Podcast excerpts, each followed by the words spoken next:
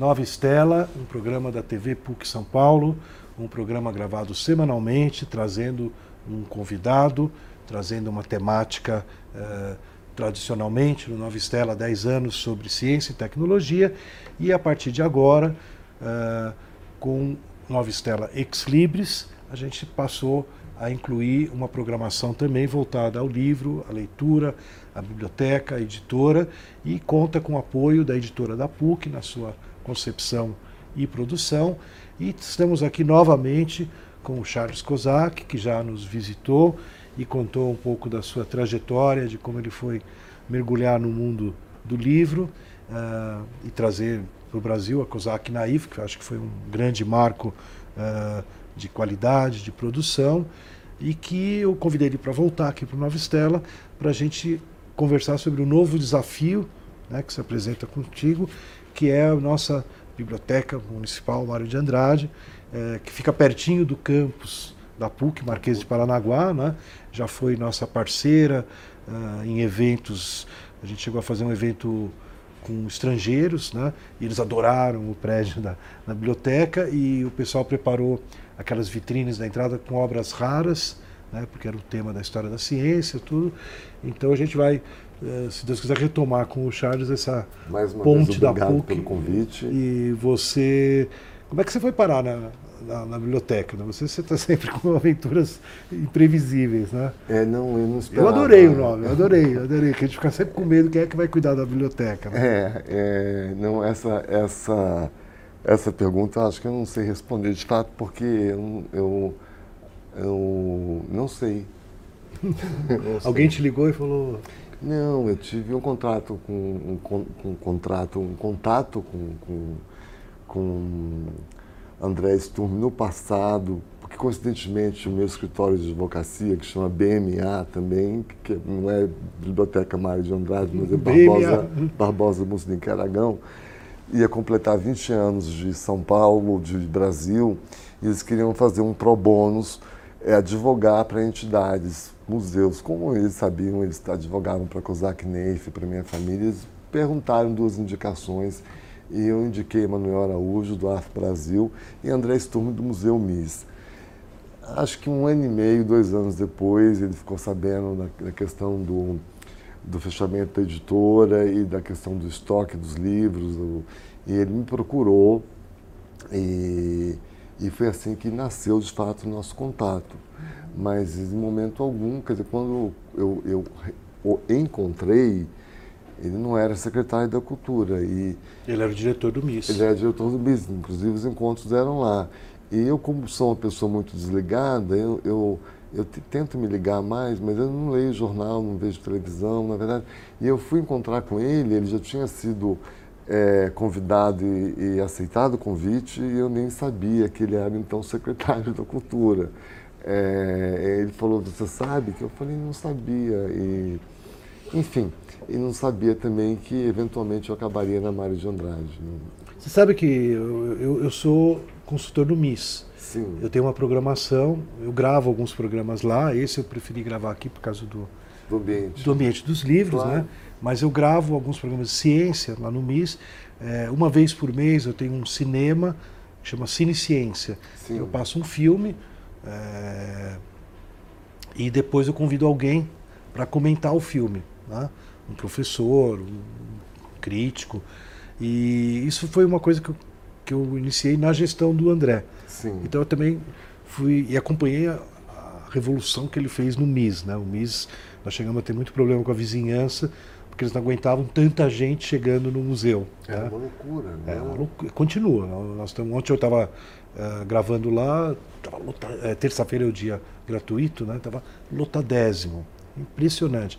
E é uma diversidade de pessoas que eu acho lindo, porque vem o pessoal da periferia, vem o pessoal do centro, entendeu? tem gente. Eu, eu cheguei mais cedo para almoçar, o Chemis nem é um restaurante tão barato, um monte de gente lá já estava com o selinho da... esperando o horário da exposição, porque sim. a exposição com horário, né? Sim, Mas é muito organizadinho, né? Muito. Mas eu queria te contar, uma pena que não te convidaram, agora que eu estou percebendo, talvez foi uma gafe, o André já tinha ido para a prefeitura, mas agora, acho que umas duas, três semanas, eu estava numa reunião de programação e E daí me chamaram para me acompanhar, porque a minha área do livro, tudo, foi a distribuição dos teus livros.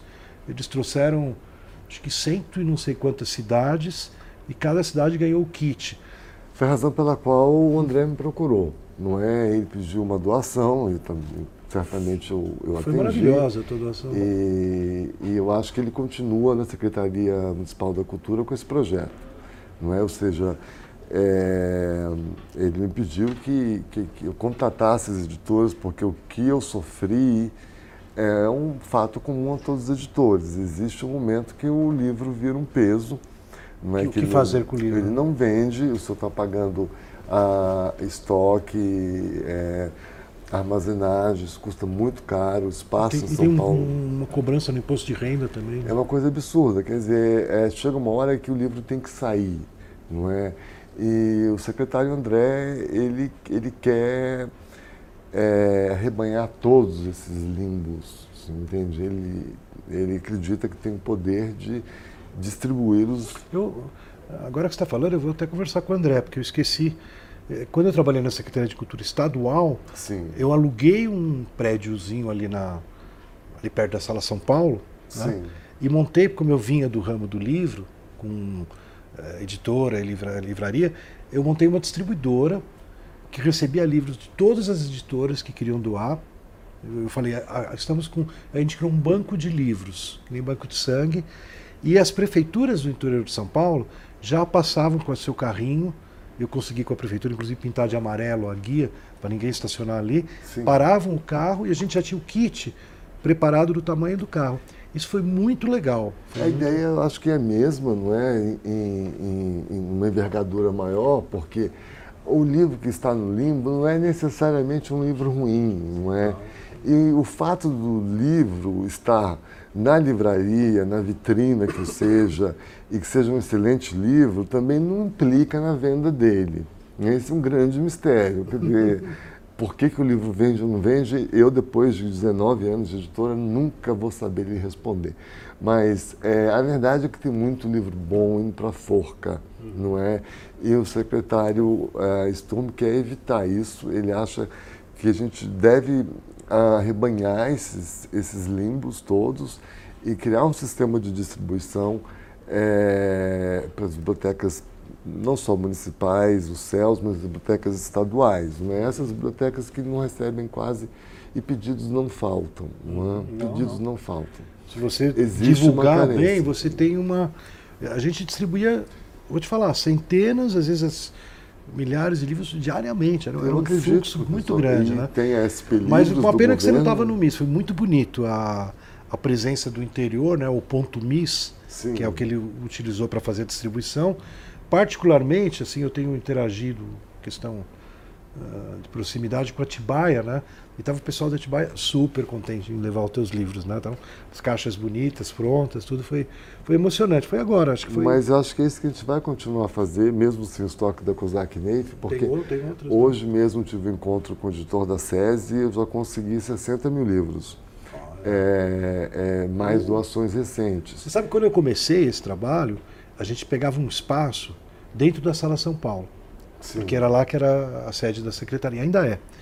Só que um dia veio a companhia de seguro da Sala São Paulo. Orbitse, não podia. Dizia que, exatamente, ou a gente tirava aquele monte de papel, eles falaram assim, que estava entulhando num corredor, ou eles não renovariam o. Para você ter uma ideia, a, a, gente tem um gargalo na, na, na Biblioteca Mário de Andrade para receber livros. Né? Quer dizer, se o senhor doar um livro hoje, pode ser que demore até dois anos para ele chegar à prateleira. Então, é, nesse, nesse espírito de se preservar o livro, eu tenho recebido várias doações em casa, na minha residência. Eu não sei se vai, vai ceder o, o, o, o piso, como aconteceu lá no mezanino, mas tudo tem um limite, porque eu não sei o que está acontecendo. Muitos amigos meus estão divorciando e estão doando as, as bibliotecas infantis. E não sei se o senhor sabe, esse ano a Mário de Andrade abre, a, enfim, a biblioteca infantil, não, não é? Não sabia não. não é a, a, gente conseguiu recursos e, e a chama Rosa Amarela o projeto, não é? e eu espero terminar isso até dezembro para poder atender as crianças em janeiro e fevereiro, que é o período de férias. Né? Então, além de se preocupar com, com é, o mobiliário, a construção da sala, eu estou criando um projeto paralelo para ver é, o conteúdo que a gente vai pôr nessa sala. Que livros são esses? Quer dizer, é, até que ponto que é, a gente só pode receber livros doados e, e, não é isso, a gente não deve comprar também. E, e que livros que a gente quer para essas crianças. Então, está criando como um projeto à parte. Né? Eu, pessoalmente, não sou pedagogo, nunca tive filhos, tenho dificuldades, uhum. não é? mas me preocupo muito com o conteúdo dessa biblioteca que vai abrir até dezembro, se Deus quiser. Que maravilha. E, e quais são os seus projetos? Ainda bom, você foi parar, você descobriu pelo André, agora entendi agora que eu estou ligando, até porque os livros que a gente estava doando lá no MIS foram antes do André sair. Ele negociou contigo com, como diretor do MIS, né? Uhum. Bom, daí ele virou secretário e a Biblioteca Mário de Andrade, como todas as bibliotecas da cidade de São Paulo, estão na Secretaria da Cultura e ele te convidou e você aceitou, que foi muito legal para quem estava torcendo uh, para que isso acontecesse, né? E, e, daí você chegou lá, como é que você está sentindo, assim, quer dizer, o desafio. Do, a biblioteca deve ter problema de recursos, imagino, né? Ela está abrindo de noite? Como é que está aquela história? A biblioteca é uma maravilha, professor. Ela é um oásis. É, eu recebi a biblioteca em excelente estado, impecável. Não é, é nós continuamos abrindo 24 horas. É, a circulante, a área de convivência, a sala de leitura e o corredor, né, os banheiros também. A parte da administração do auditório fecha às 20 horas, mas a biblioteca continua aberta, as pessoas podem pegar livros emprestados, devolver. Né? A sala de artes, de rádios, ela já é sob demanda. Né? Eu tenho que mandar uma carta, um e-mail para o bibliotecário separar o material, pôr na mesa para o senhor pesquisar. Isso é uma coisa mais pontual, né? A gente recebe terças e quintas, salvo engano. Né? A gente tem carência de funcionários na biblioteca, sobretudo na área de atendimento e de acervo, não é? Que é a área que eu estou tentando dar mais foco. E ah, eu acho que se nesses três anos, dez meses que me restam, eu conseguir manter o que eu recebi, eu já me sentiria um homem muito vitorioso, muito glorioso, porque a tendência das coisas é a deteriorização, não é? Uhum. Então a gente tem que preservar a biblioteca e eu me preocupo muito, acima de tudo, em atender. Atender o atendimento, aquela pessoa que chega na biblioteca, umas já com ISBN do livro no papel escrito, outras que não sabem nem o título do livro ou nem o que querem ler, mas querem ler. Não é? Essa supervisão está com uma pessoa maravilhosa chamada Emanuel Guedes, é, que está fazendo doutorado em biblioteconomia. Ele é pai, ele tem assim um, um, jeito, uma pessoa muito meiga, ele recebe as pessoas, a gente recebe pessoas, a gente recebe 3 mil pessoas por dia, não é? Então, a minha preocupação é continuar a recebê-los, e recebê-los bem. É, projetos, eu não sou um homem de grandes virtudes, eu sou um homem de pequenas virtudes. Não é? Eu tenho um projeto de instalar a energia solar e fazer o reuso da água e, e climatização. Você tem que ir para Israel, que a gente estava conversando. Pois. Isso tudo, você olha na janela de um prédio de Israel, você não consegue achar uma casa, na minha casa sem energia solar. Na minha casa no Rio de Janeiro, nos anos 70, meu pai, é, que era meio pão duro, já usava energia solar. Ele fez o cálculo que em dois anos estava pago, não polui. E, energia barateou também. Porque a questão toda, professor, de pôr o ar-condicionado, que a gente vai pôr agora na circulante e nas outras salas, mas é como pagar a conta do ar-condicionado. Né? A, a prefeitura realmente tem limitações, a gente tem que economizar. E eu acho que a reciclagem da água e a climatização e a energia solar seria assim, um grande passo para a biblioteca enquanto prédio, não é? Fora isso, eu estou, por, por, interesses pessoais, é, tentando atender os pedido do, do acervo, né? a gente tem uma lista acumulada de pedidos desde 2011, nós estamos em 2017, quer dizer, são seis anos. Em 2016 não houve aquisição, aquisição. de livros, quer dizer, a gente fica naquela de passar o chapéu, se entende, pedir doação. Isso às vezes não deixa em situações vulneráveis de não ter um, um, um que seja um, um best-seller que as pessoas vão lá pedir, a gente não tem, porque não teve como comprar.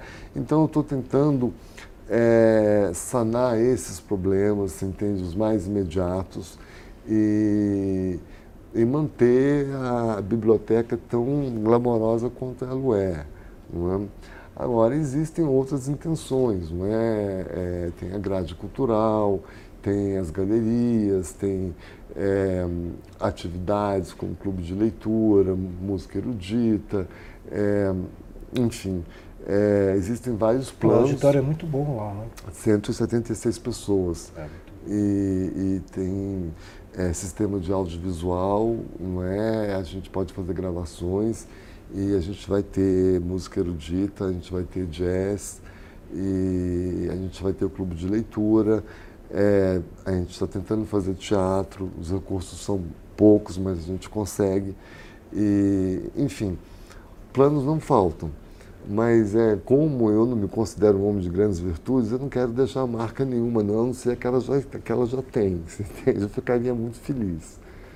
É, a programação dela é muito boa porque ela cria uma circulação às vezes de pessoas até que nem iriam à biblioteca. O local é maravilhoso, professor. O local é, é, é, contagiante, porque a gente pega desde pesquisadores que vêm do Vaticano e outros de outros estados do país, até um sem-teto que está na praça e entra e começa a ler.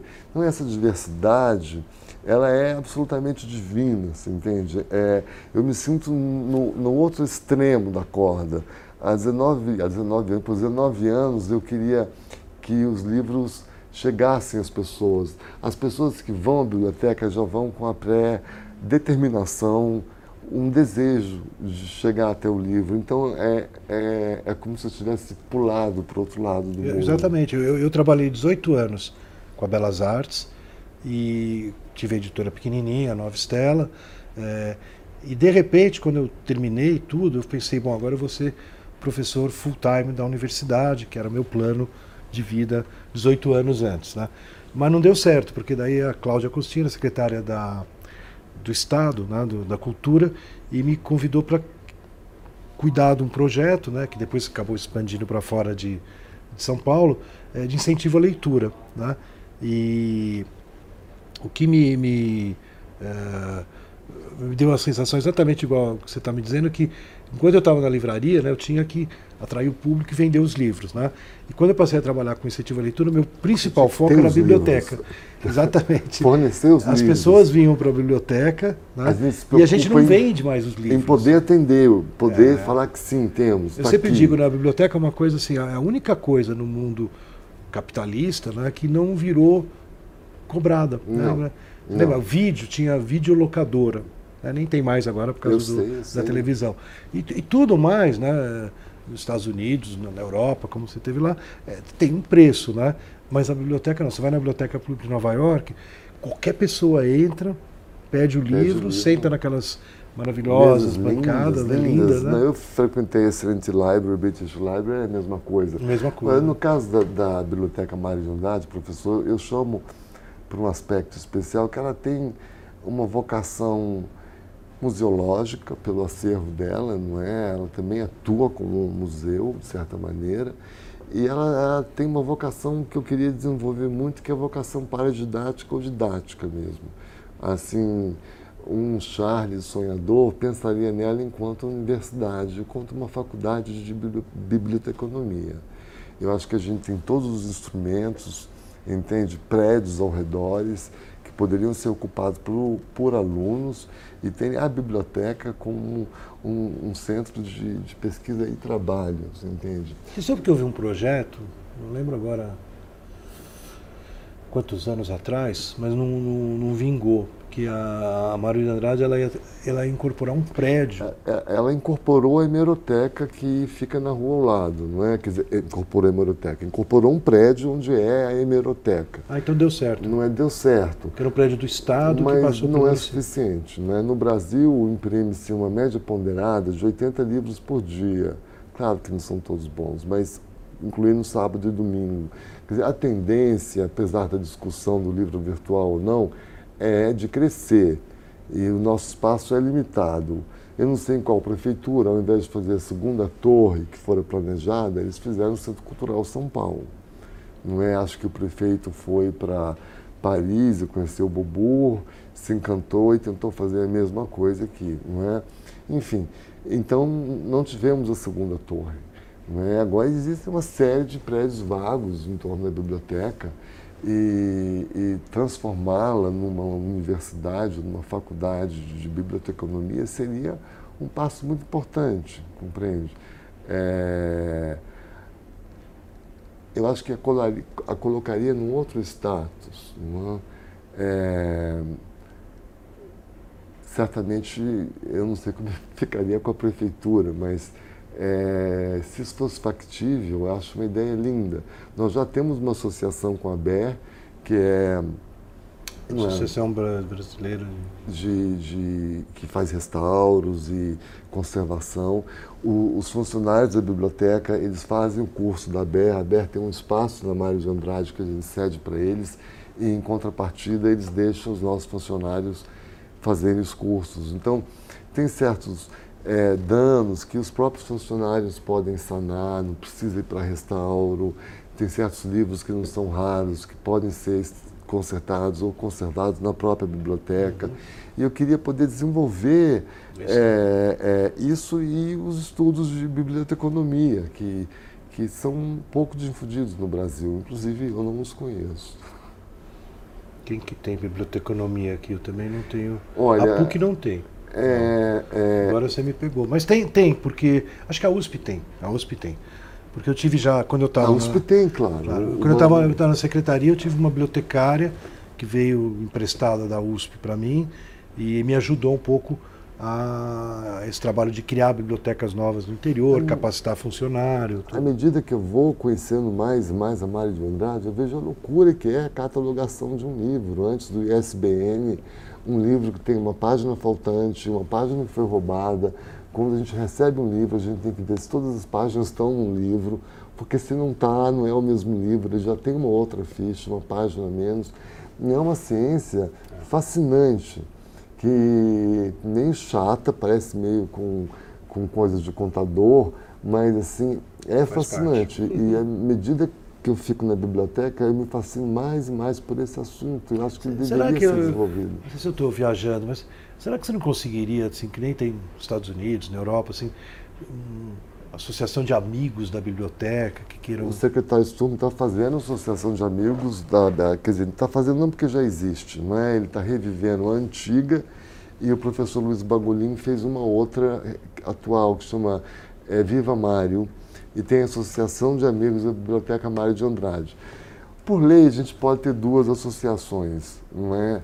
é são duas gestões diferentes e eu gostaria de não ficar no meio de discussões, né? Eu estou querendo muito trabalhar. Agora, é fundamental a associação de amigos, porque qualquer recurso que a biblioteca recebe, nada contra, mas vai para a prefeitura.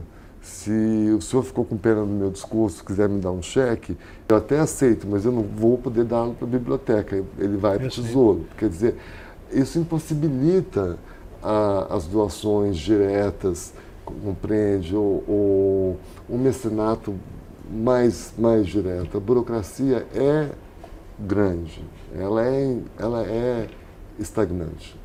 É, você tem que ter uma articulação com alguma associação para viabilizar. Muito. Agora é dificílimo unir uma associação de amigos. São N pessoas, nunca as pessoas têm hora. É, é, podia ser uma associação de três amigos, mas não de 25, uhum. compreende? É, acaba não se reunindo, acaba as pessoas perdendo interesse, a gente fica refém. Temos projetos em andamento que dependem da associação de amigos Isso tudo me preocupa, mas eu ainda não soube lidar com esse aspecto. Mas o André, o André deve ser um bom conselheiro, porque Muito o MIS bom. funcionou como uma US. Eu acho que é o objetivo dele em relação à Biblioteca Mário de Andrade, mas isso não acontece da noite para o dia, sei. não é? É um processo longo, eu acho que vai coincidir com a minha saída. Não, não. De repente, em dois mas eu não anos. me importo, não. Não, não, desde eu que- muito que aconteça, feliz. Eu não sou o Mário de Andrade, mas eu sou um homem feliz. É.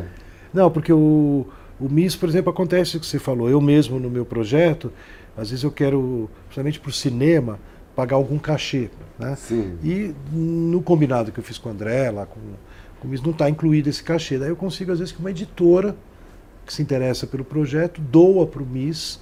Esse dinheiro fica depositado, carimbado como E o MIS cine- paga o cachê. paga o cachê. Pois é, a gente não pode fazer isso. É um, é, é um trâmite muito estagnante, muito assim. E mesmo se for, por exemplo, se o senhor fizer a gratuidade, tiver benevolência de ir lá falar conosco gratui, gratuitamente, eu tenho que documentar isso também. Tenho que pedir RG, é, é tudo muito documentado, compreende? Claro que existe. Mas a OS tem que também ter.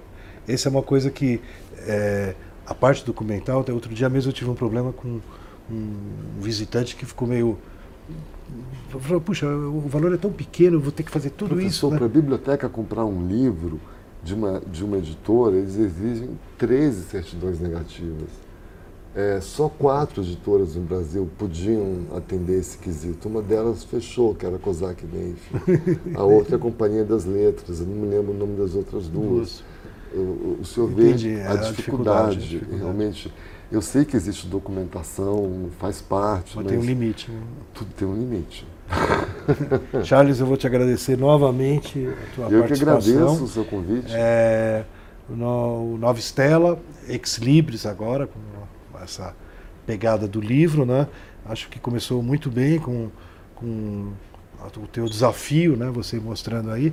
E a gente deseja muita, muita sorte aí na, Eu espero de poder recebê-lo. Vamos lá vamos marcar para a gente trabalhar junto lá alguns projetos. Nova Estela se despede, esperando ter o nosso telespectador mais uma vez conosco no mesmo canal, no mesmo horário.